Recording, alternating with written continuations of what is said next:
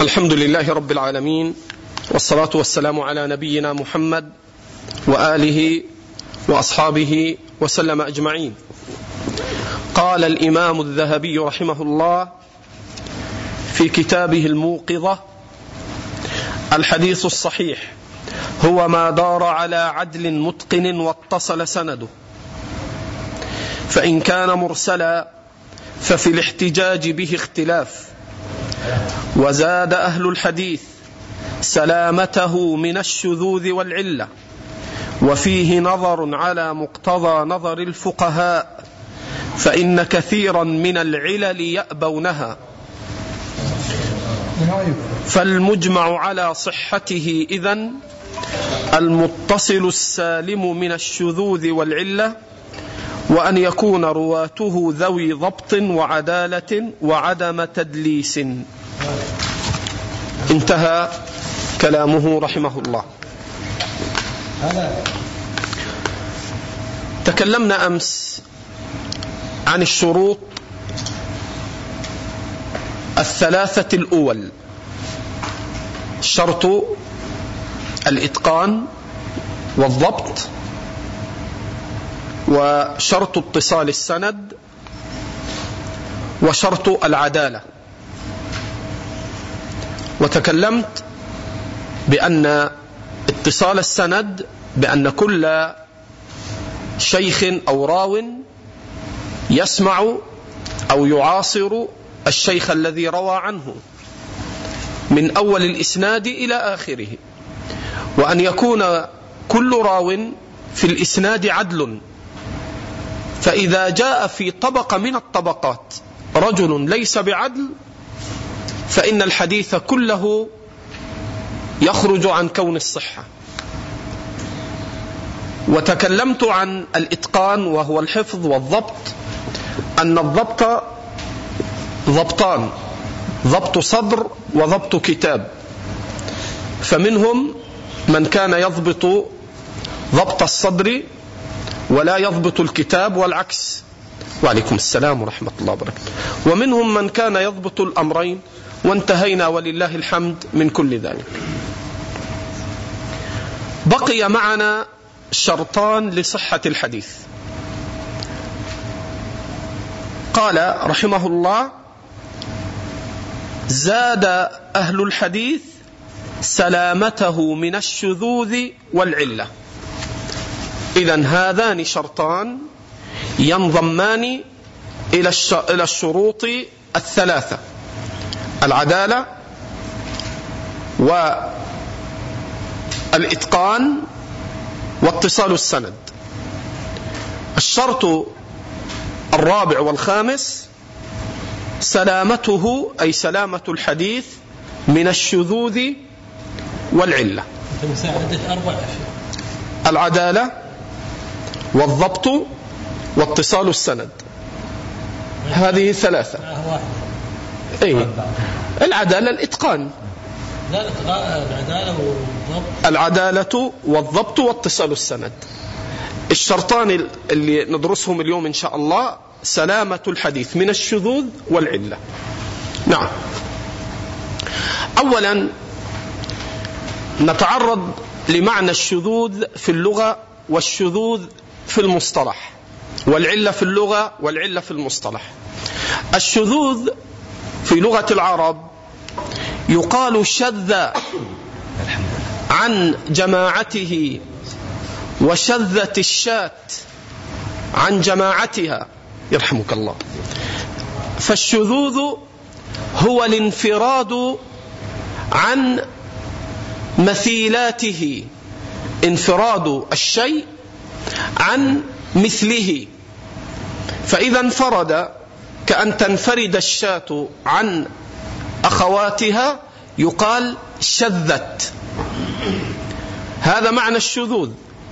فالشذوذ هو التفرد والانعزال عن مثيلاته. فيقال شذ فلان عن القوم. أي خرج عما هم عليه من الأمر الذي خرج هو عليهم فيه. هذا معنى الشذوذ في لغة العرب. والعلة في لغة العرب هي المرض. يقال فلان له علة أو به علة أو يقولون فلان عليل أي مريض. فمعنى العلة هو المرض الذي يظهر على الإنسان. هذا من حيث اللغة. من حيث مصطلح أهل الحديث. فسيأتي معنا فيما بعد إن شاء الله في الكتاب. سيأتي معنا عنوان مستقل للحديث الشاذ وتعريفه. وهناك سنتكلم عنه باستفاضة. وسيأتي معنا إن شاء الله ما يتعلق بالعلة في مبحث أفرده الذهبي معنا في كتابنا. فأنا أنبه على أن التعريف للشاذ على وجه التفصيل والتعريف للعلة على وجه التفصيل سيأتيان معنا إن شاء الله في بابنا أو في هذا الكتاب بعد عدة أبواب بإذن الله. والذي يهمنا الآن أن نعرف معرفة مجملة. ما معنى الشذوذ الذي يضعف الحديث بسببه؟ فالشذوذ هو كما يعبر عنه أهل الحديث بقولهم أن يخالف الثقة من هو أوثق منه. أن يخالف الثقة من هو أوثق منه. لا أن ينفرد بالرواية عما لم يروه غيره.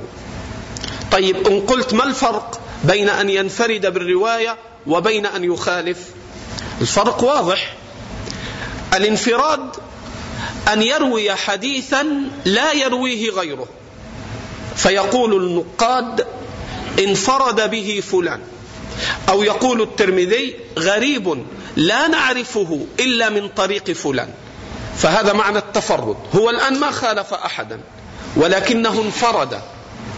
هذا التفرد لا يضر من الثقة الحافظ ومثلوا عليه بما رواه البخاري في الصحيح وهو أول حديث في صحيح البخاري. إنما الأعمال بالنيات هذا تفرد به عمر رضي الله عنه. فلم يأتي بإسناد صحيح إلا من طريق ومن مخرج عمر رضي الله عنه. لذلك يقولون هو حديث غريب صحيح. غريب أي تفرد به عمر رضي الله عنه ولم يثبت هذا الحديث. بهذا اللفظ إنما الأعمال بالنيات وإنما لكل امرئ ما نوى إلى آخره لم يثبت بهذا اللفظ إلا من طريق عمر. فيقولون هذا تفرد به عمر رضي الله عنه وهو صحيح. لذلك قال الشافعي يفرق بين الحديث الذي ينفرد به الثقة وبين حديث الثقة الذي يخالف فيه الثقات. قال الشافعي ليس الشاذ أن يروي الثقة ما لم يروه غيره وإنما الشاذ أن يروي الثقة ما يخالف فيه الناس. اذا هذا واضح ليكن على بينة منك أن التفرد شيء وأن الشذوذ شيء آخر. التفرد أن يروي الثقة أو غيره. حديثا ينفرد به لا يرويه غيره. فيقال هذا تفرد. إذا كان المتفرد ثقة ثقة حافظا وإماما فيقال حديث صحيح. إذا كان المتفرد ضعيف يقال ضعيف. إذا كان يحتمل منه يحتمل منه التفرد قبل إن كان لا يحتمل سيأتي معنا. بينما الشاذ هو أن يروي حديثا يخالف فيه غيره. وحينئذ يحكم عليه بالضعف. وهذا له أمثلة تتعلق بالشذوذ من ناحية المتن تتعلق بالشذوذ من ناحية السند وسيأتي معنا وإنما أقتصر على مثال يقرب لكم المسألة. وهو الحديث الذي رواه أبو داود في السنن من طريق العلاء بن عبد الرحمن عن أبيه عن أبي هريرة أن النبي صلى الله عليه وسلم قال إذا انتصف شعبان فلا تصوموا. هذا حديث اختلف النقاد فيه صححه الإمام الألباني واستنكره الإمام أحمد وجماعة. وقد سئل الإمام أحمد عن هذا قال هذا حديث منكر. كيف؟ وقد قالت عائشة أن النبي صلى الله عليه وسلم كان يصوم شعبان كله.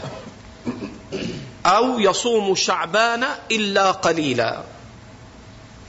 فهنا الإمام أحمد استنكر رواية العلاء. لأن أحمد رحمه الله ترجح عنده أن العلاء في هذا الحديث خالف ما هو أصح منه وهو حديث عائشة أن النبي كان يصوم شعبان كله.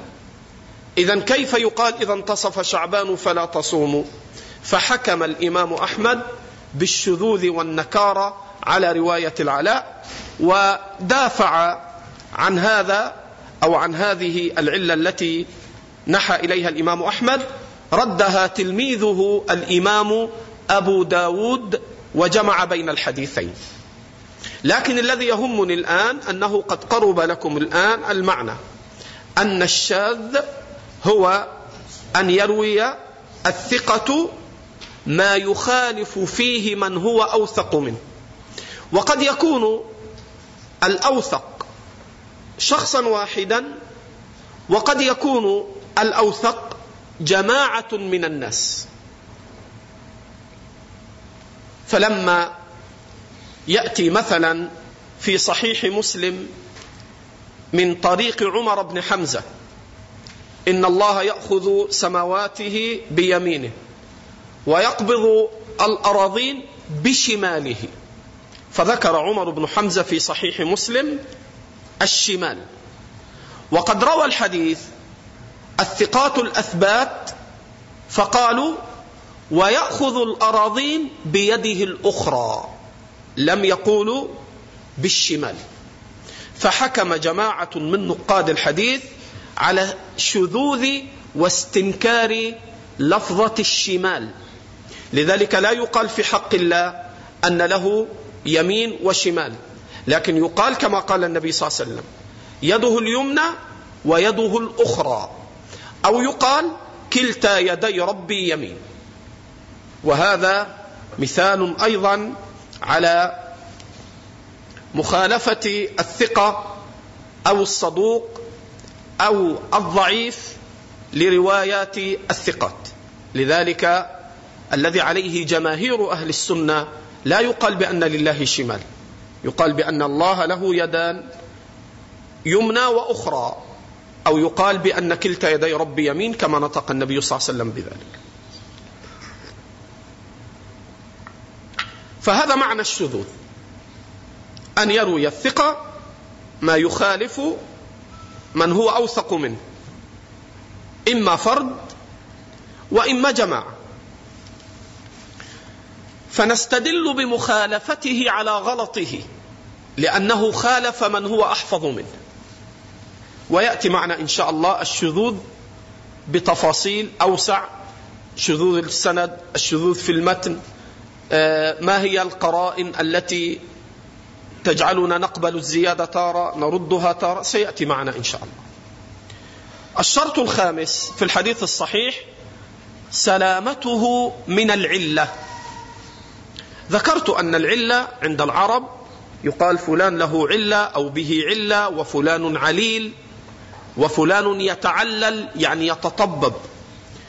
فالعلة عند علماء الحديث هي سبب خفي لا يدركه إلا نقاد الحديث. فإذا نظرت إليه إلى الحديث إلى إسناده وجدت ظاهره الصحة.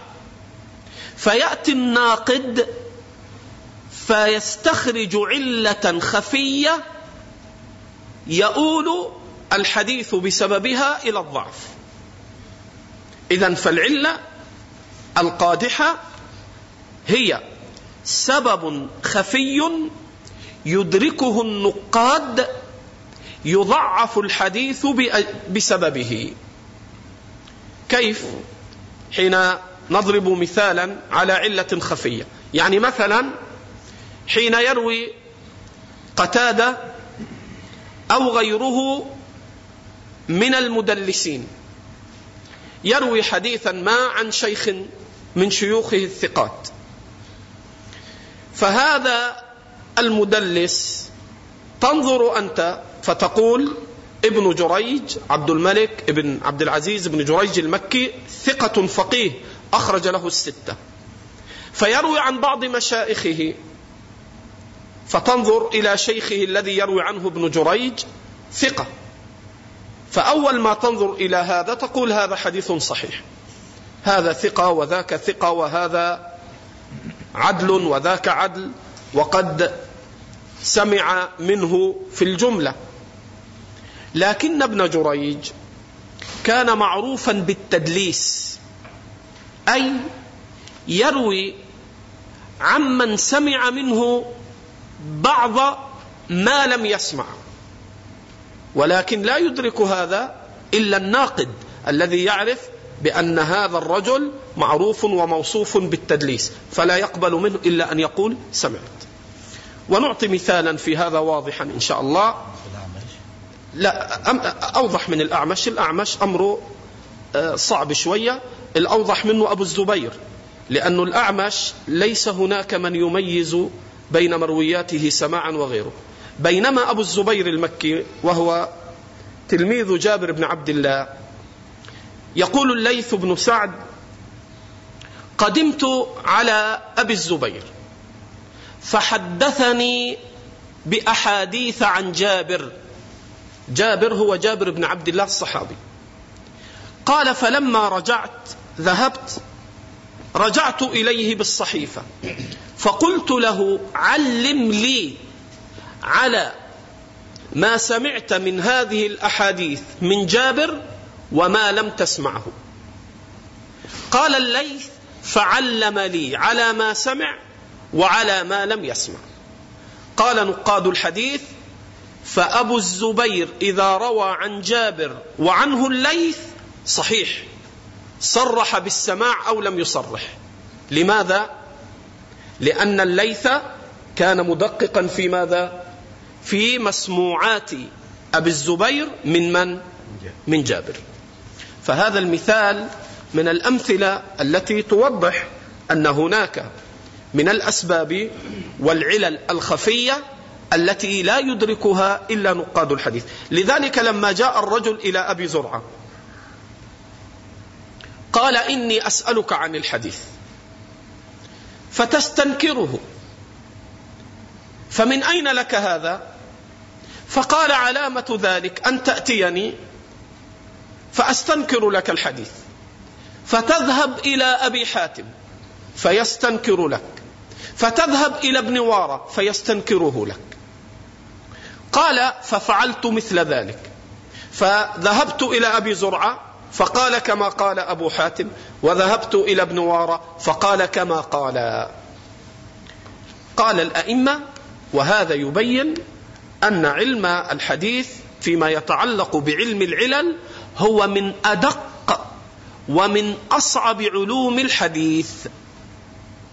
لذلك كان لا يقوم بمسألة العلل إلا جهابذة الأئمة. لذلك من هنا يتبين أن تعريف العلة القادحة عند المحدثين هي سبب خفي يضعف الحديث من أجله ولا يطلع عليه إلا النقاد.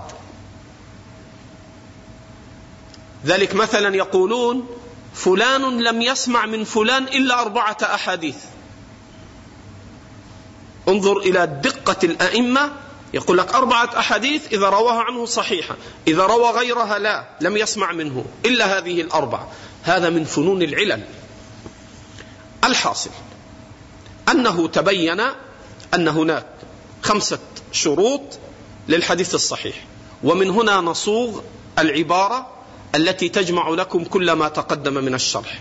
فإذا قلنا عرف الحديث الصحيح فتقول هو ما اتصل سنده بنقل عدل تام الضبط من أوله إلى منتهاه من غير شذوذ ولا علة قادحة.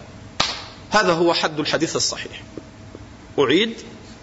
فحد الحديث الصحيح هو ما اتصل سنده بنقل عدل تام الضبط من أوله إلى منتهى من غير شذوذ ولا علة قادحة.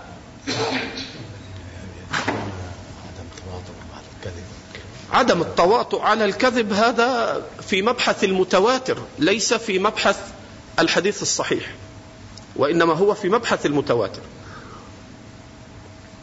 لأن يقول المتواتر هو ما لم يتصور تواطؤهم فيه على الكذب في أمر حسي فهذا ليس له مدخل في الحديث الصحيح مدخله في تعريف التواتر.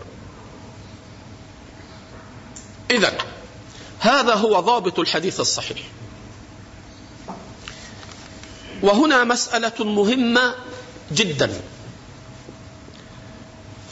الحافظ الذهبي بعد أن عرف الحديث الصحيح قال وزاد أهل الحديث سلامته من الشذوذ والعلة. وحضرتني قصة طريفة تدل على سعة علم هذا الإمام وهو الشيخ ربيع حفظه الله. فكنا في مجلس الشيخ وكنا نتدارس في مسائل مع بعض الطلاب فحضر الشيخ فعرضنا عليه المسألة. فجاء الحديث إن أمتي هذه أمة مرحومة ليس عليها في الدنيا ليس عليها حساب ولا عذاب إنما حسابها في الدنيا بكذا وكذا وكذا. فهذا الحديث صححه الإمام الألباني وكثير من الأئمة. فلما أن سمع الشيخ الحديث فاستنكر المتن. قال هذا لا يصح من كلام النبي صلى الله عليه وسلم.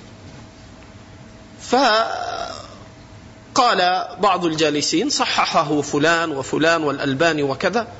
قال لا هذا متن فيه نكارة.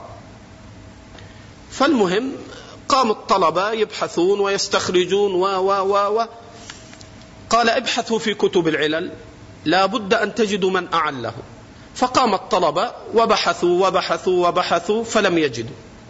قال ابحثوا في كتاب كذا ابحثوا في كتاب فاستمر البحث ما يقرب أكثر من ساعة أو ساعتين.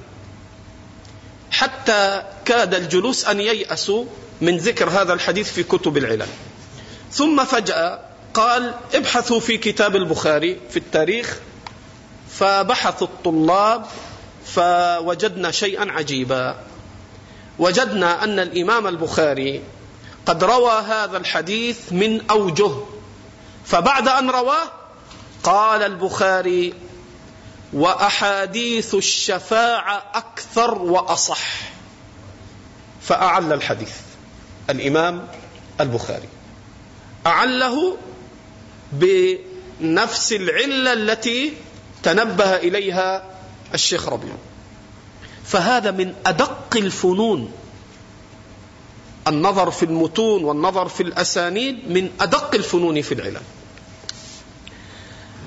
المسألة المهمة في كلام الحافظ الذهبي بعد تعريف الحديث الصحيح قال وزاد أهل الحديث سلامته من الشذوذ والعلة وفيه نظر على مقتضى نظر الفقهاء فإن كثيرا من العلل يأبونها. فهنا يبين الذهبي أن الفقهاء لا يشترطون لصحة الحديث سلامته من الشذوذ ومن العلة. بينما من الذي يشترط هذين الشرطين؟ أهل الحديث. إذا معنى ذلك الشروط عند الفقهاء لصحة الحديث ثلاثة. عدالة وضبط واتصال سند الشذوذ والعلة عند الفقهاء ليس معتبرين. إذا هنا إشكالية ويجب أن تحرر ما مراد الذهب بالفقهاء الذين لا يشترطون سلامة الحديث من الشذوذ والعلة؟ وهل هؤلاء الفقهاء هم من فقهاء السلف؟ حتى يقال أن المسألة عند السلف موضع نزاع هذا مما يجب أن يحرر. فإن كثيرا من ممن مر على الموقظة للذهب لم يحرر هذا الموضع وهو موضع مشكل يجب تحريره. وتحرير هذا أن الفقهاء من أئمة السلف ما كان بينهم هذا الاختلاف الذي يذكره الذهبي هنا. مثاله الإمام البخاري من فقهاء الحديث الإمام الشافعي الإمام إسحاق بن راهويه الإمام الطبري الإمام أبو عبيد القاسم بن سلم. هؤلاء خمسة من فقهاء المحدثين. كلهم يتفقون على سلامة الحديث من الشذوذ والعلة. وقد تقدم معكم قريبا أن الإمام البخاري استنكر حديث إن أمتي هذه أمة مرحومة. ليس عليها عذاب وإنما عذابها في الدنيا بكذا وكذا. قال البخاري وأحاديث الشفاعة أكثر وأصح. فالفقهاء من أئمة السلف ما كان بينهم وبين المحدثين اختلاف في اعتبار هذين الشرطين لصحة الحديث. الإمام البخاري الإمام إسحاق بن راهوي الإمام الشافعي في الأم والرسالة. كل هؤلاء الفقهاء متفقون على اعتبار هذين الشرطين لصحة الحديث. وإنما بعد زمن هؤلاء الفقهاء من المحدثين والنقاد جاء بعض الفقهاء ولم يرفع رأسا بشرط الشذوذ والعلة. ومن أكثر هؤلاء هو ابن حزم عفى الله عنه. حتى أنه يقول في المحلى ولسنا نرد حديث الثقة وإن خالف حديثه كل الناس فإن المسلمين قد قبلوا تحريم المرأة على العمة والخالة بحديث ثقة على تواتر القرآن. يعني يقصد باختصار أن مسألة الشذوذ هذه لا اعتبار لها عنده. فابن حزم لأجل هذا يصحح كثيرا من الأحاديث لا تصح على طريقة المحدثين. لأنه رحمه الله ألغى اعتبار مسألة الشذوذ. فهؤلاء هم من الفقهاء الذين ألغوا اعتبار الشذوذ والعلة في الحديث. بينما فقهاء السلف وأئمتهم من سميت منهم وما لم أسمي كلهم في باب العلل والشذوذ على طريق واحد. فلينتبه إلى هذا حتى لا يتذرع من هذا إلى أن يظن أن الأئمة من السلف كالبخاري والشافعي وإسحاق وأبي عبيد آه، وابن المنذر والطبري وهم من الفقهاء المحدثون أنهم كانوا لا يرفعون راسا بالشذوذ والعلة. هذا غير صحيح وإنما قصد الحافظ الذهبي مثل الذي ذكرته وقد حرر هذا جماعة من الأئمة رحمة الله عليهم.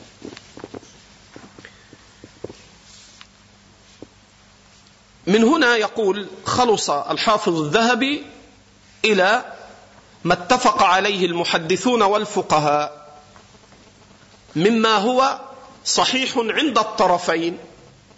قال فالمجمع على صحته إذن أي المجمع على صحته عند المحدثين وعند الفقهاء الذين لا يشترطون سلامة الحديث من الشذوذ والعلة فالصحيح الذي يكون صحيحا عند الجميع هو المتصل السالم من الشذوذ والعلة وأن يكون رواته ذوي ضبط وعدالة وعدم تدليس.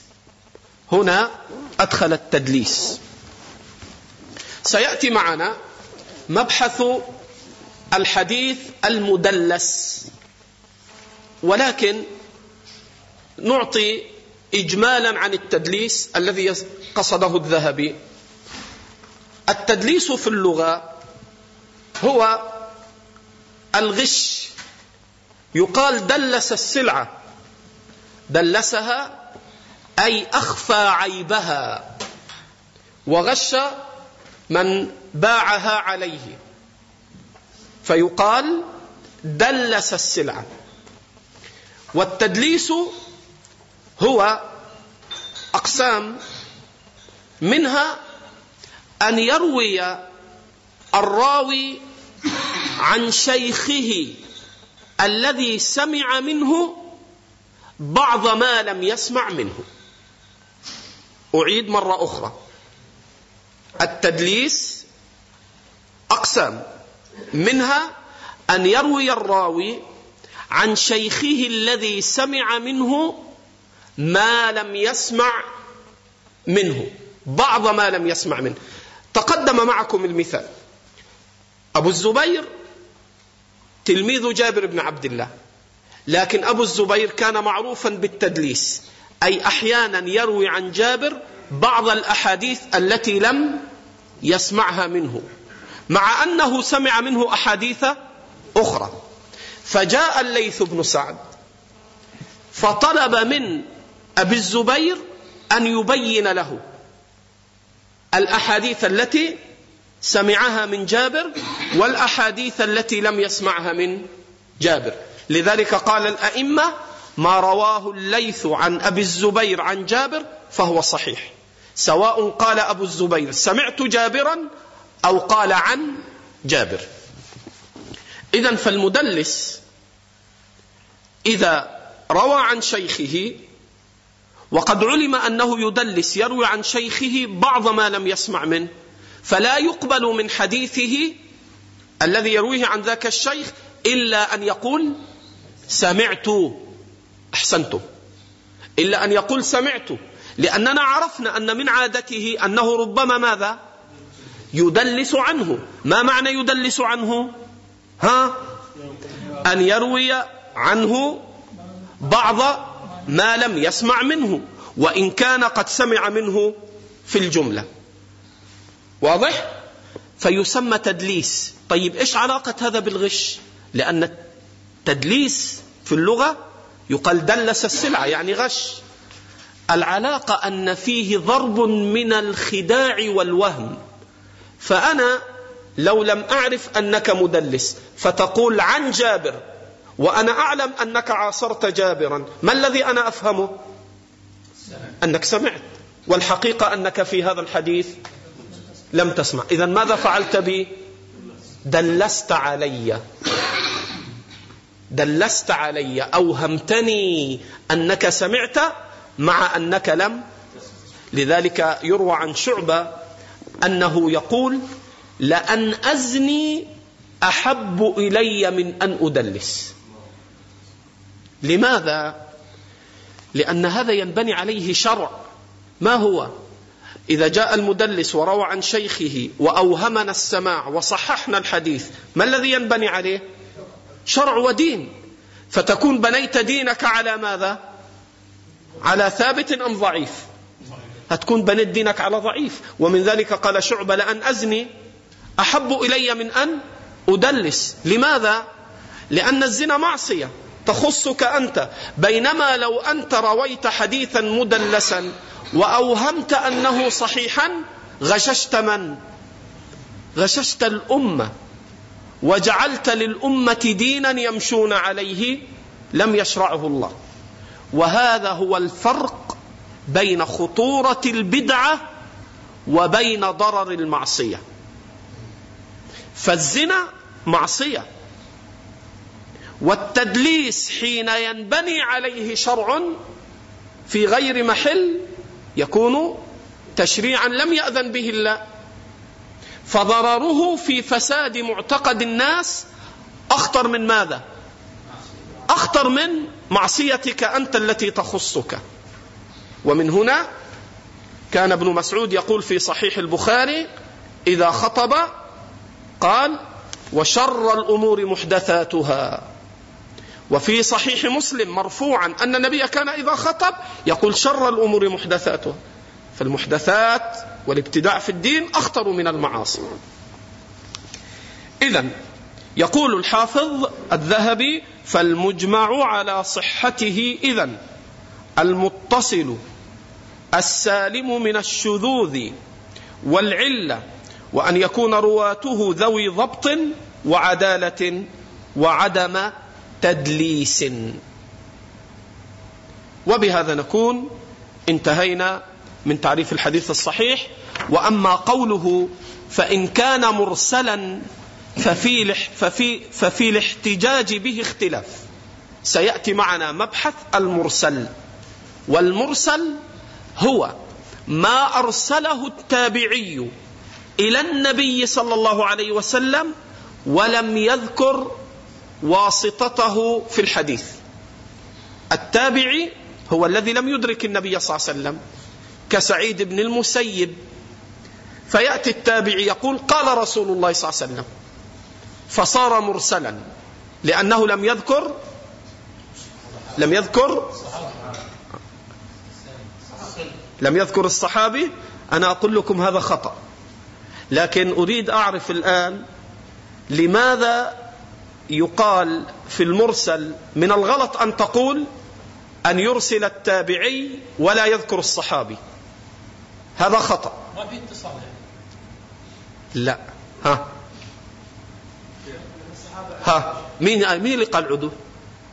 مين مين اللي جاوب؟ أنت؟ أحسنت. لا تقل المرسل هو عدم ذكر الصحابي. غلط. لأننا لو أيقنا أن التابعي أسقط صحابيا أي أنه أيقنا أنه يحدث عن صحابي يقول حدثني رجل من الصحابة ولم يسمه لصححنا الحديث. إذا فليس علة الضعف أن الصحابي ساقط. لأننا لو علمنا أنه إنما يرويه عن صحابي لوجب ماذا؟ لوجب تصحيح الحديث. ولذلك أخطأ من قال أن المرسل هو رواية التابعي بإسقاط الصحابي. هذا خطأ. لأننا لو علمنا أن الساقط هو الصحابي لصححنا الحديث. لأن الصحابة كلهم عدول. اذا ماذا تقول؟ أن يسقط الواسطه بينه وبين النبي صلى الله عليه وسلم. طيب ما الفرق بين أن يقول أن يسقط الصحابي أو أن يسقط الواسطه إيش الفرق؟ طيب الصحابة عدول. طيب لو قلنا أن يسقط الواسطة. ها؟ أحسنت. قد يكون الواسطة صحابي فيكون عدلا. وقد يكون الواسطة تابعي. حينئذ هذا التابعي قد يكون عدلا وقد يكون غير عدل. قد يكون حافظا وقد يكون غير حافظ. اذا الحاصل أن المرسل هو. ما أرسل التابعي ولم يذكر الواسطة. حتى تحترز من أن تقول إنه أسقط ماذا؟ صحابيا. لكن إنك لو سألت التابعي من أسقط؟ فيقول أسقطت الصحابي. حينئذ يصير الحديث صحيحا. كأن يقول التابع حدثني رجل من الصحابة. واضح؟ وسيأتي معنا إن شاء الله مبحث المرسل.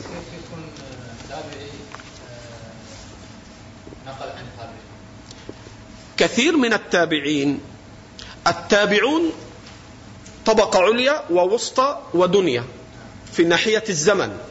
فمثلا من أكابر التابعين سعيد بن المسيب. من الوسطى الحسن البصري. فحينئذ التابعون يأخذ بعضهم عن بعض. فإذا حدث الحسن بحديث عن النبي صلى الله عليه وسلم احتمل أن يكون أخذه عن من؟ عن تابعي كسعيد بن المسيب أو عن صحابي. بل التابعون الكبار أحيانا يروي بعضهم عن بعض. فإذا روى سعيد بن المسيب حديثا إلى النبي صلى الله عليه وسلم ولم يذكر الواسطة يحتمل أن يكون أخذه عن صحابي ويحتمل أن يكون أخذه عن تابعي كبير مثله. واضح؟ مش واضح؟ اذا كان مرسل اذا حدث عن تابعي يعني لو أن سعيدا حدث عن تابعي مجهول غير معروف. يحكم على الحديث بماذا؟ بالصحة أم بالضعف؟ لو تابعي مجهول غير معروف. كان يقول حدثني رجل عن أصحاب عن صاحب رسول الله. هذا الرجل الحين اللي حدث سعيدا هل هو صحابي؟ جيد. إذا ممكن أن يكون عدلا أو ثقة وممكن أن لا يكون. واضح؟ لذلك المرسل ضعيف حتى نعرف الواسطة. وصلت. طيب آه، أعيد الكلام قراءة ونختم به. قال الحافظ حاضر يا أبو مبارك. قال الحافظ الذهبي الحديث الصحيح هو ما دار على عدل متقن واتصل سنده فإن كان مرسلا ففي الاحتجاج به اختلاف وزاد أهل الحديث سلامته من الشذوذ والعلة وفيه نظر على مقتضى نظر الفقهاء فإن كثيرا من العلل يأبونها فالمجمع على صحته إذا المتصل السالم من الشذوذ والعلة وأن يكون رواته ذوي ضبط وعدالة وعدم تدليس. نقف هنا إن شاء الله. أذن العشاء.